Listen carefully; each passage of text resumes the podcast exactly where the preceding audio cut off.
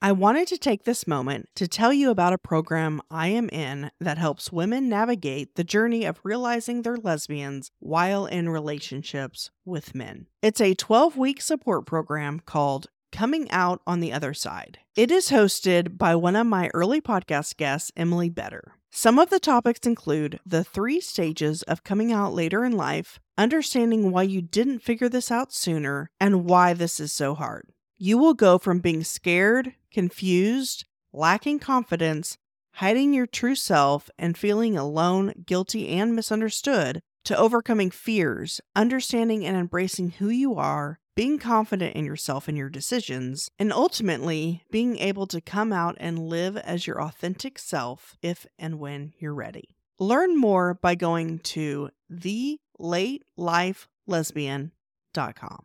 Welcome to the Lesbi Honest podcast. I am your host, Sarah St. John. And my guest today is the programming coordinator for the Reformation Project. I had actually met her at a Stories and Tunes event for Centerpiece here in Dallas. So please welcome to the show, Katherine Johnson. Thanks for having me.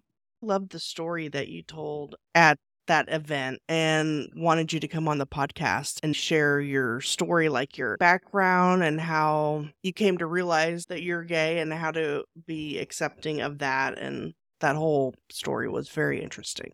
I mean, so that was a very, very long process. There's, uh, I could tell this story all day. We don't have time for that. It did take me a very long time to realize, to really come to terms with my sexual orientation I think a lot of that has to do with how important my faith has always been to me. So I've always loved Jesus from the time that I was a very young child. I think God just really got a hold of my heart in a way that utterly captivated me. And so that's always been a really, really important part of who I am and how I understand my place in the world is my relationship with Jesus.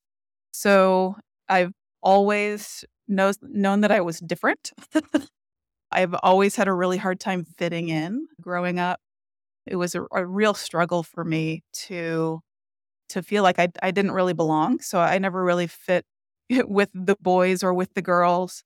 I was always a little different gender wise, even though I, I wouldn't have been able to put a nail on that when I was younger. But yeah, in junior high, when your friends start to really get into makeup and hair and clothes and boys, I just could not understand that at all. Could not be less interested in any of those things.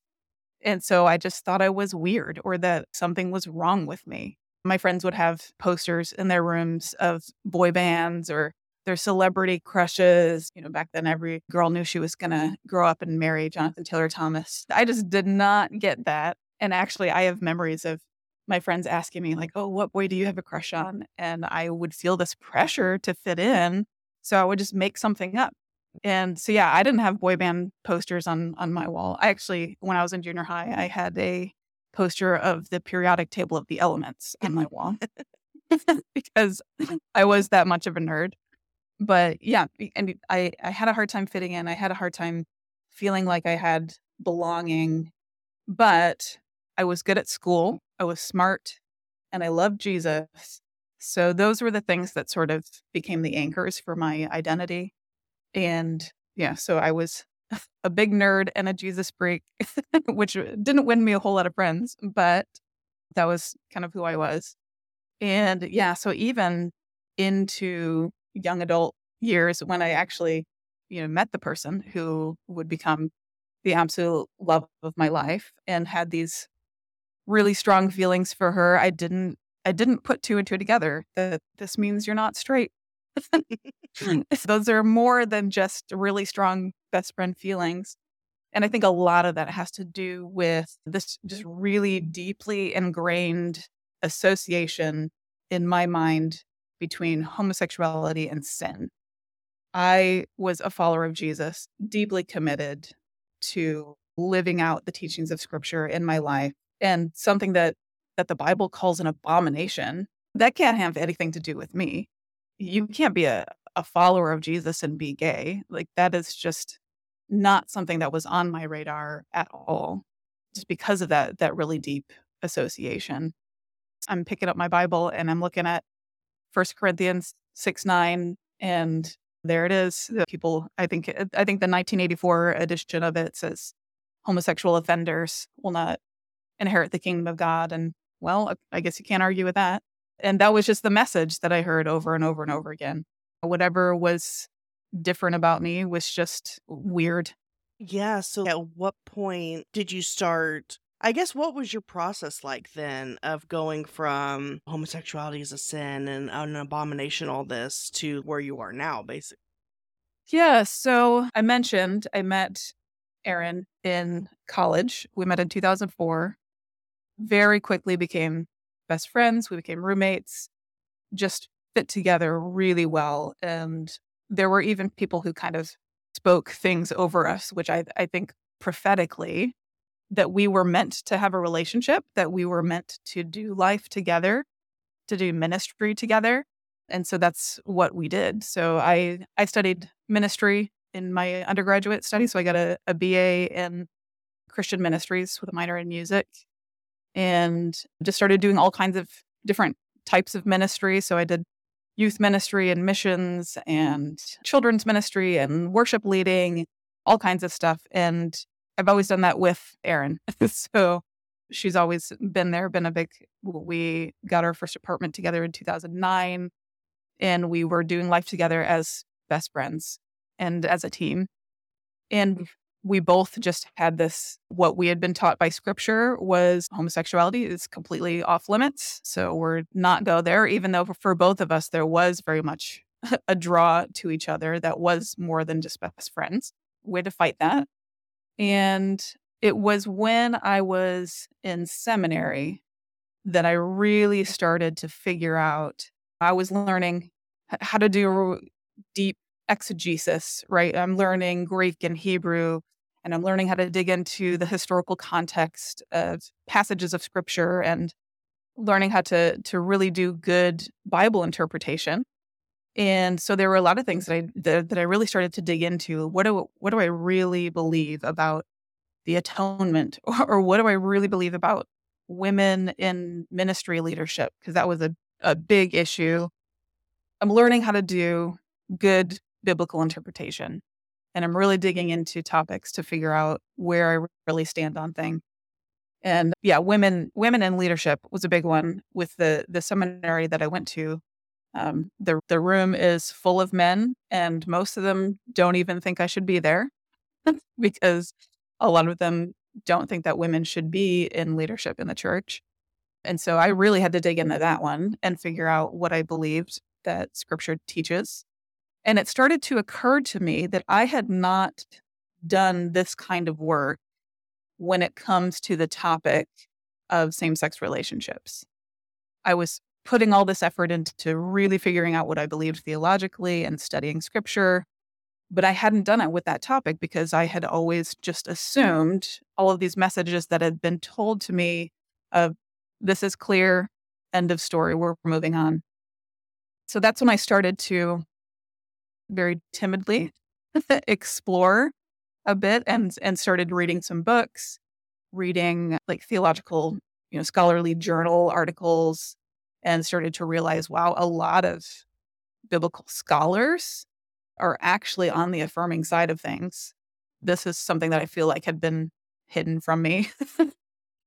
and I I started to come to the realization that we don't have that clarity that I that I had always been told was there. And I started to to realize, you know, when you go back and you actually study the historical context and what was going on, what were the the predominant forms of, you know, same-sex activity that was going on in the biblical world. And those are the kinds of things that the biblical authors are likely responding to the the things that were in front of their faces of pederasty, sex with with prostitutes, with slaves, rape, showing dominance over an army that you had conquered, and none of that is anything like the relationship that I have with Erin. It's just not even comparable at all. And actually, one of the things after I did become affirming and, and after my relationship with Erin then kind of shifted and I started to have to come out to some people who had known us for a long time and had known us as as friends. One of the people that I remember this conversation very well. So we were we were in the car, we were traveling somewhere and and she started we had come out to her and and she started asking me some questions like what do you what do you do with the Bible because doesn't the Bible say this? And so I was like, okay, well, are there any you know passages that are you know specifically kind of sticking out to you and and she mentioned she quoted from romans 1 she wasn't sure where it was but it's like yep that's romans 1 so let's turn there. And i had her open up her bible and i said i want you to read to me that entire chapter. So not just those two little verses but i want you to read the whole chapter so we can see it in context. And she read it out loud to me and then i said where do you see Erin and I? Where do you see us in that text?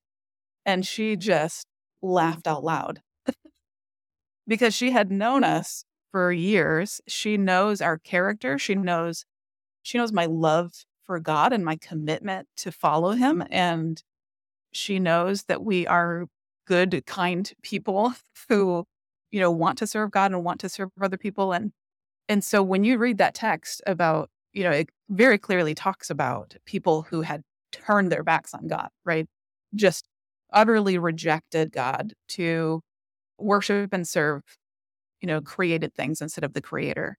And then when you get to the end of the of the chapter, it lists these just horrific sins. Like these are murderers and they're completely faithless and loveless, right? And so yeah, it was just very, very easy for her to look at that and say, well, this is clearly not talking about you, but this is talking about something else. So, yeah, those are the kinds of things that I started to realize as I was doing this scripture study. The crazy thing is that this was happening while Erin and I were both employed at a, a very conservative Christian boarding school. And so we kind of came to this realization that we could actually be who we are and we could stop fighting this draw that we have to each other.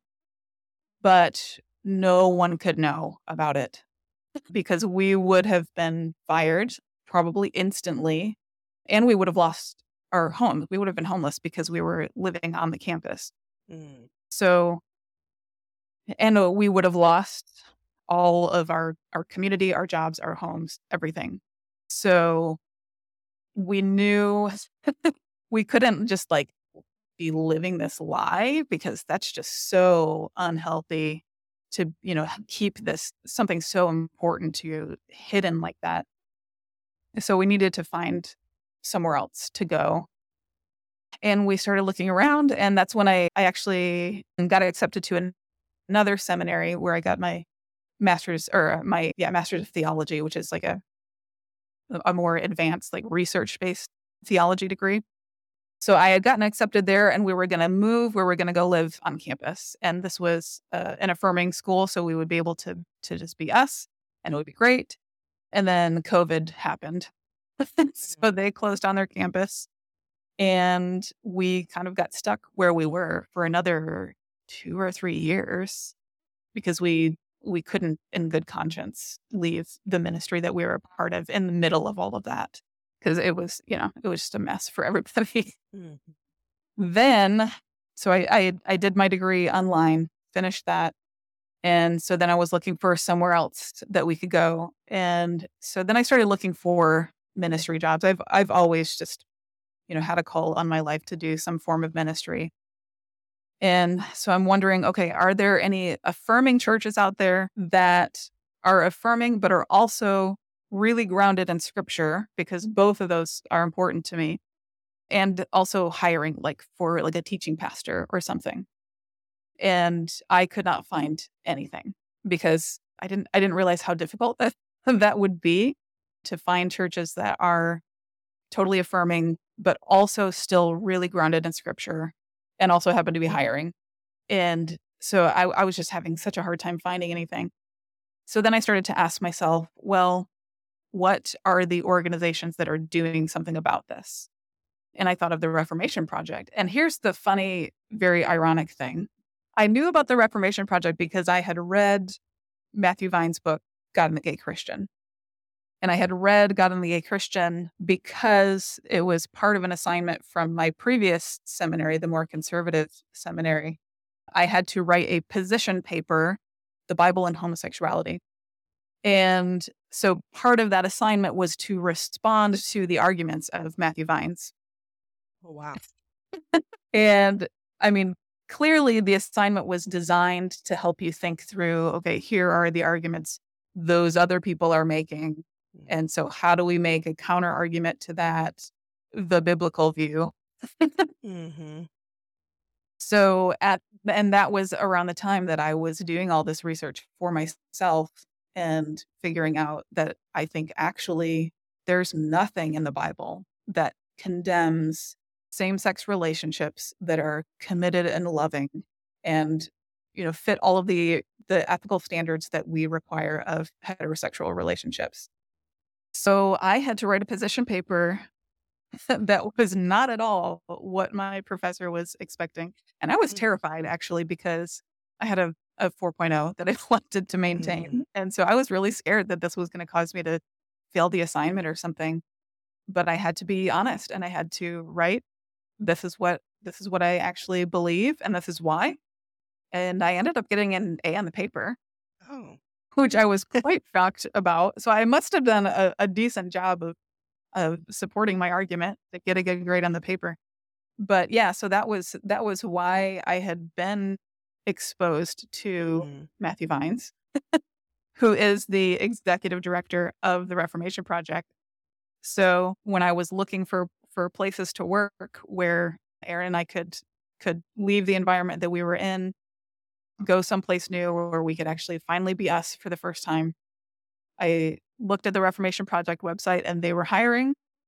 And I applied, and Matthew called me less than an hour after I submitted my application. Oh, wow.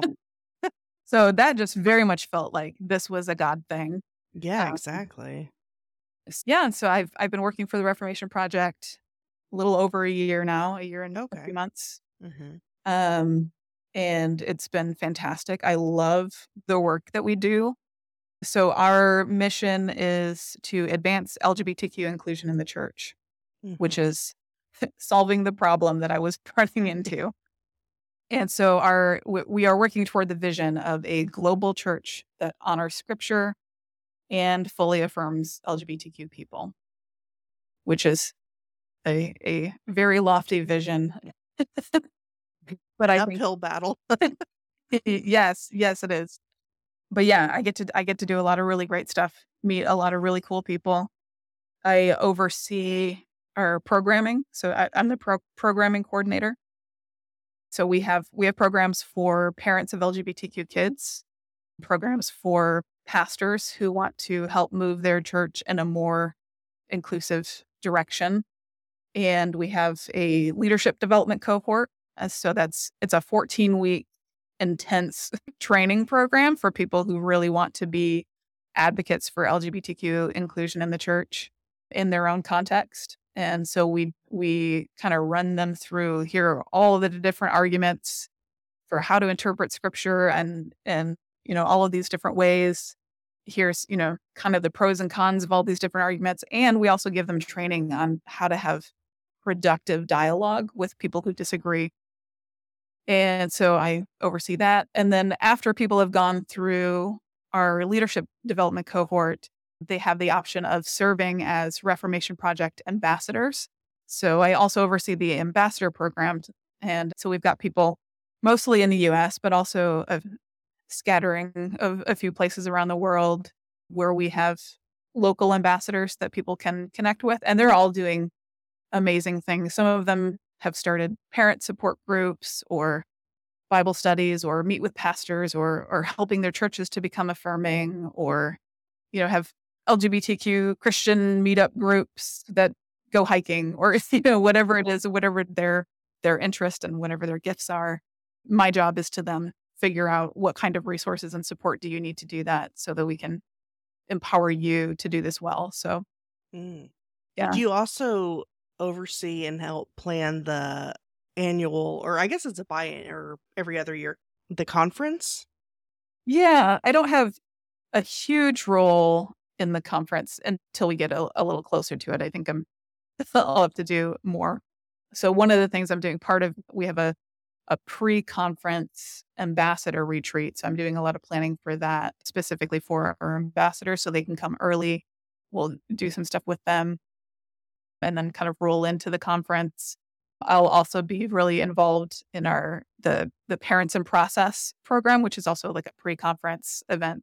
That first day where we have parents come together who's, you know, who kids have come out and they don't know what to do. They don't know, can I affirm my kid and hold on to my faith? Yes, you can. Mm-hmm. I'll be overseeing that.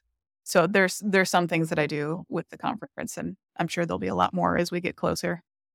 So I imagine you'll be going to the conference. Oh yeah, yeah. Yeah. I'm yeah, actually I, thinking I'm thinking about going. Yeah. Do you know like about how many people attend? I'm not sure. It's tricky to have solid numbers because we mm. COVID. Yeah. Right. I know right now I we have more than 200 signed up. Um, okay. and it's not till October, so mm-hmm. uh, yeah, I'm very excited. It, it's going to be great. But now that we're partnering with Centerpiece, we kind of pass it back and forth. So they'll do it one year, we do it one year, and then we promote their conference, they promote ours. Yeah, that's what Sal. I was um, talking with Sally, interviewing her earlier this week, and that's what she had told me too. So, and for those listening who don't know, Sally Gary, she's the I guess founder of Centerpiece, which is based in Dallas. So let's see, the Reformation Project is that based in Tennessee or? We're in Dallas. Oh, well, yeah. I mean, I know you're in Dallas, but I didn't know if you worked remotely. No, our offices are, are in Dallas. Started oh, wow. in, started in, in Kansas, I think, but we're not in Kansas mm-hmm. anymore. no. oh, interesting. I did not know that. That's very awesome. I think that probably makes partnering with the two centerpiece and Reformation project that probably makes it even easier because they're oh, both yeah. in Dallas. Yeah. Wow. So I'm kind of curious when you were talking about how you finally came to your affirming view and you know, and then talked to Erin, what were her how how did she respond to that? Was she already affirming and then was just kind of waiting on you or was it like you had to kind of go through the process with her and point stuff out and yeah that's actually really interesting because this is one of the other sort of god things i think because looking back on it it's like god was working on our hearts in different ways and in ways that we both needed. So I'm very cerebral. I'm very like, you know, intellectual type of person. I'm a nerd. so for me, it was very much about deep study, doing exegesis. For her, so her sister had come out and was going to be getting married. And Erin knew her sister was going to very likely ask her to stand up in the wedding. And so that was when Erin started to to realize, oh, I really need to figure out where I stand on this because I do believe it is this horrific sin to be gay. Does that mean that I can't stand up in my sister's wedding? And so she started to do some research in a in a very different way. so she was, you know, I'm reading theological journals. She's reading like Rachel Held Evans mm-hmm. and coming at it from, you know, more of a relational look at the the ways the church has handled this historically. Something is really, really not right. We've gotten mm-hmm. something wrong about this.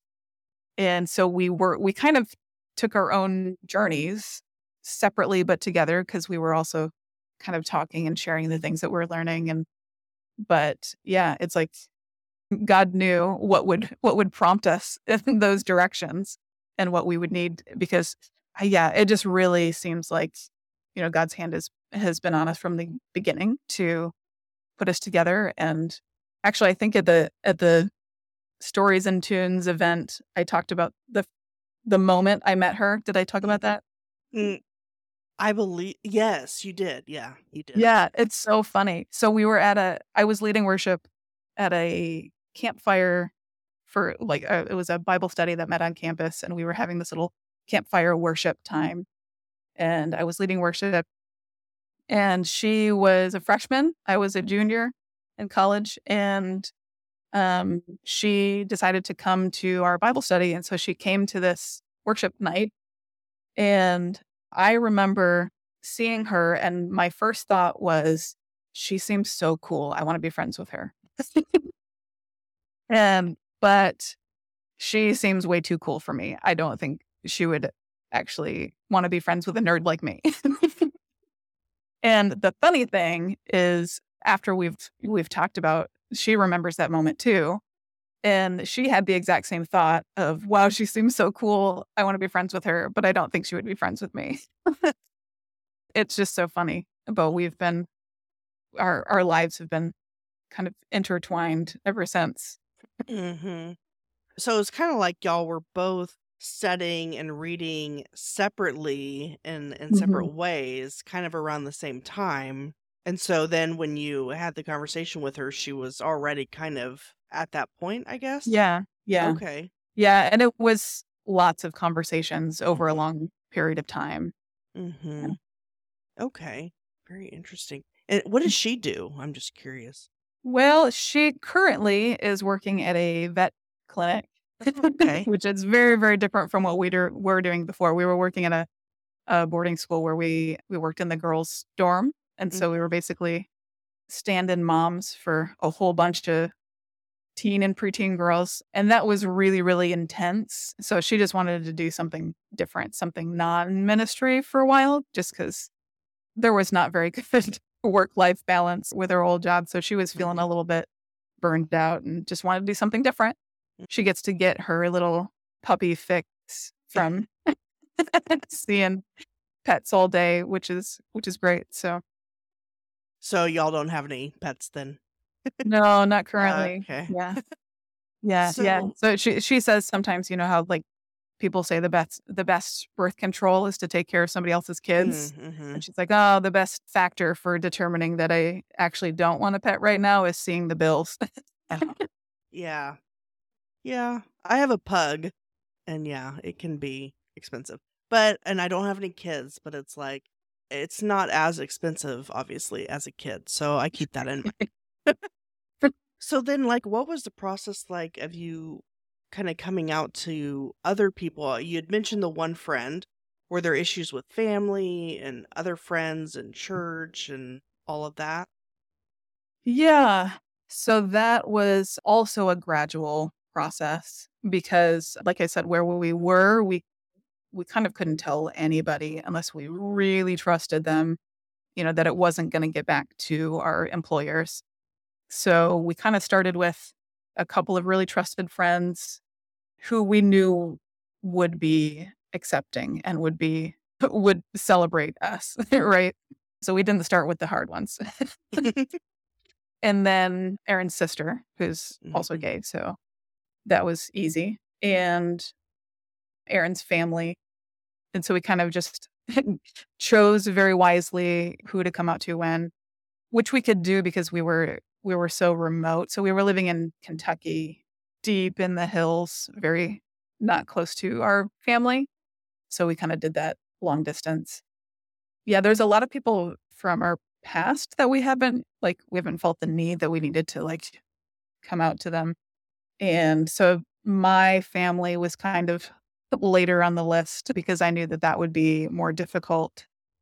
But it actually when I when I finally did have a conversation with my mom, which I wanted to have in person. So when we were back in in Michigan visiting family, I talked to my mom about how and she knew that my theology had changed and she knew that I was working for the Reformation Project. And so I, you know, was kind of revealing things mm-hmm. gradually. And so I talked to her. I was like, you know, you know that my theology has changed on this. You know that I believe that you know same sex relationships can be something that are you know is blessed by God and blessed by the church.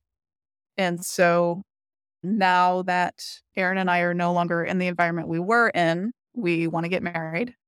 And so I think my mom handled that surprisingly well. Better than I than I thought she would. She actually it, it's really funny because she she has all of these like traditional things in her head of like, oh, okay, so the mother of the bride is supposed to do XYZ and the, the groom's family is supposed to. And so she's like, what am I supposed to do? but we're not, we're not planning on having any kind of a, a big event because Mhm. I, we've already been doing life together for so long. It, it's just kind of a, well, let's just make it official on paper kind of thing. Mhm. Oh, so that that's something that's coming, I guess. Yeah, yeah. And actually, we're, uh, it's been taking a while to figure out what to do next because, you know, we don't want to do like a big ceremony, but we also have, we have some kids that we call our kids, even though they're actually not kids. They're, they're young adults now, but former students that have sort of adopted us as their moms. and Mhm. one of them, she was so excited when we came out to her. Was just yeah, she was she was very excited about it. And so she went online and got ordained so that she could be the one to officiate for us. Aw, that's so sweet. yeah, so now we're trying to figure out cuz she's lives out of state and Mhm. going to school and and so we're trying to figure out how we can make that work Mm. cuz that would be very precious. Mhm. Yeah. So I guess w- do you have any advice or what would you say to someone who is either questioning their sexuality or they already know but they're trying to figure out how to come out or they're trying to reconcile it? I guess just any kind of tips or advice you'd have there. oh wow. Well, those are a lot of different questions. Well, true. I think, I mean, the number one thing is don't try to do it alone. Mm. We need people, we need support, we need community. And so find that wherever you can. And I know some of us are in situations where that doesn't seem possible. You don't know who is a safe person to process with, you don't know who you can talk to. And so if you can't find it in your immediate vicinity, find something online there's lots of different ways that you can find some support somewhere, someone to start processing with to figure some things out. And yeah, don't do it alone. Mm. because it can be very isolating, especially when you're you're very much in this Christian world, mm. especially you know the more conservative Christian world, and you're processing things that you don't know what you're going to lose if you are honest about it. You don't know if you're going to lose your friendships. You don't know if you're going to lose your family, your faith community, the things that are incredibly important to you. And that can be really, really scary. You need some community, you need some support. Yeah, I think that's great advice because, like, with me, my current situation is most of my friends know, and some have been okay with it, some haven't. So I've lost a few friends in the process, but I'm mainly concerned about my family who doesn't know. But I think it's been helpful to get involved with Centerpiece and be around other people who have probably gone through similar situations. So, Yeah. know, in time. Yeah, and that's a, that's a big thing too is finding other people who are like you and can identify with your story because it can be very easy to just feel like I'm a weirdo and no one understands this. But there are a lot of people with that same story. And so if you can find people who who understand, that can make a big difference. Mm-hmm. Well, I appreciate your time today. And people can check out the Reformation Project at reformationproject.org. We're on YouTube, Instagram, Facebook, Threads now, TikTok. Actually, I think we have a TikTok account with Oh, like okay. I'll have to, yeah. with like 70 followers. Okay. it's small, but we got to start somewhere, I guess. yeah, exactly. So, yeah, you can find us on all of those social media accounts as well. Okay. Yeah. And I'll mm. link to the website in the show notes as well as God and the Gay Christian. That's a book I mm-hmm. recommend as well. So, well, thank you so much for your time today and for sharing your story with us. Yeah, you're welcome. No problem. I invite you to dive deeper into conversations from this podcast. Join our community on Slack. Here, you can connect with fellow listeners, share your thoughts on episodes, and engage in meaningful discussions. Plus, you can submit your questions in written or audio form to be answered on the podcast. Together, let's build a supportive space and shape the future of the show. Join us at lesbiehonest.show forward slash slack. See you on the inside.